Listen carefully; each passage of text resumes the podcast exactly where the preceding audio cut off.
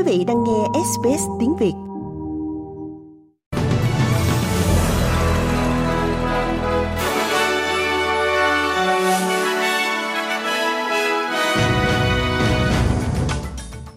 Bản tin nhanh hôm nay sẽ loan những tin chính như sau. Chính phủ liên bang công bố hai gói cứu trợ thiên tai cho những người bị ảnh hưởng bởi mưa bão ở vùng đông nam Queensland. Một phát ngôn nhân của quân đội Israel cho biết, nhóm quân sự Hamas vẫn không có bất kỳ trung tâm chỉ huy nào ở phía bắc Gaza. Và Ngoại trưởng Hoa Kỳ gặp gỡ Thủ tướng Hy Lạp tại Crete.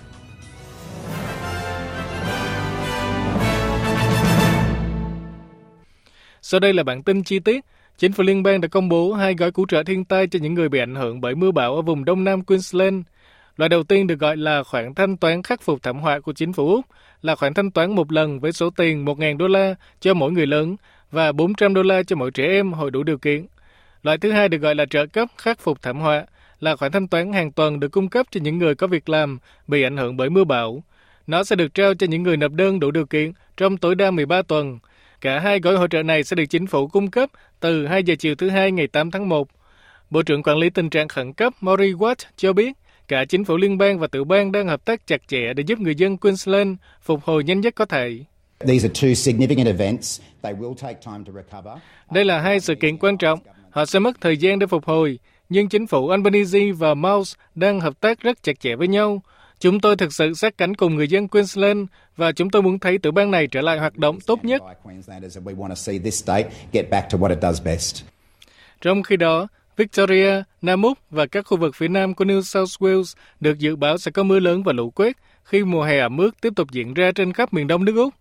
Các khu vực ở Victoria đã được cảnh báo sẽ có tổng lượng mưa lên đến 150 mm đến 200 mm khi dông bão quét qua tiểu bang vào hôm nay và ngày mai.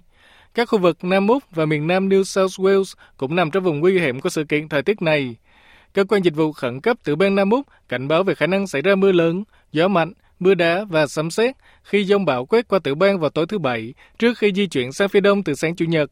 Nhà khí tượng cũng đã đưa ra cảnh báo về dông bão nghiêm trọng và lũ quét trên khắp các vùng phía nam New South Wales từ tối thứ Bảy đến thứ Ba. Đến với tin quốc tế, một phát ngôn nhân của lực lượng phòng vệ Israel cho biết nhóm quân sự Hamas vẫn không có bất kỳ trung tâm chỉ huy nào ở phía bắc Gaza. Ông Daniel Hakkari xác nhận việc dỡ bỏ cơ sở chỉ huy của Hamas và nói rằng hơn 8.000 chiến binh đã bị tiêu diệt ở phía bắc Gaza kể từ khi bắt đầu cuộc chiến. Tuy nhiên, theo ông Hakari, cuộc chiến vẫn chưa kết thúc vì vẫn còn một số lượng lớn phiến quân trong khu vực. There are still terrorists in Jabalia, but they now operate without a framework and without commanders. Vẫn có những kẻ khủng bố ở Jabalia, nhưng giờ đây chúng hoạt động mà không có khuôn khổ và không có người chỉ huy. Chúng tôi đã gặp và sẽ gặp phải hỏa lực từ những tên lửa đơn lẻ ở khu vực này. Chúng tôi đã tấn công nó và chúng tôi sẽ tiếp tục tấn công và chúng tôi sẽ tiếp tục đạt được những thành tựu trong lĩnh vực này. Cần có thời gian, không có lối tắt nào trong cuộc chiến chống khủng bố.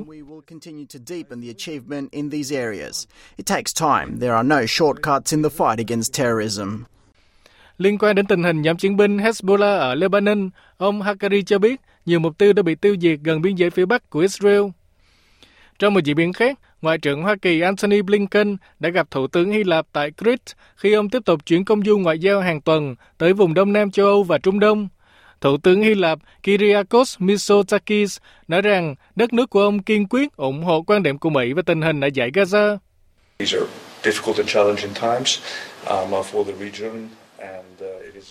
Đây là thời điểm khó khăn và đầy thử thách đối với khu vực và điều vô cùng quan trọng đối với chúng ta là sát cánh cùng nhau, không chỉ để hỗ trợ củng cố hơn nữa mối quan hệ, mà còn đóng vai trò là đồng minh và bảo đảm rằng hòa bình và sự ổn định sẽ trở lại với khu vực đang gặp khó khăn của chúng ta.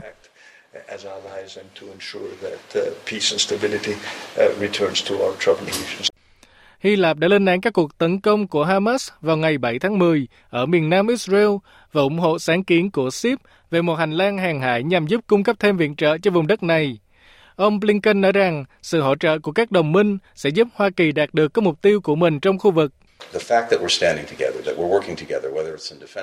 Thực tế là chúng ta đang sát cánh cùng nhau, chúng ta đang làm việc cùng nhau, cho dù đó là để bảo vệ Ukraine, cho dù đó là vì hòa bình và ổn định ở địa Trung Hải, cho dù đó là giải quyết tình hình ở Trung Đông, ở giải Gaza và theo nhiều cách khác, đó là nguồn sức mạnh và sự trở ngang to lớn cho Hoa Kỳ.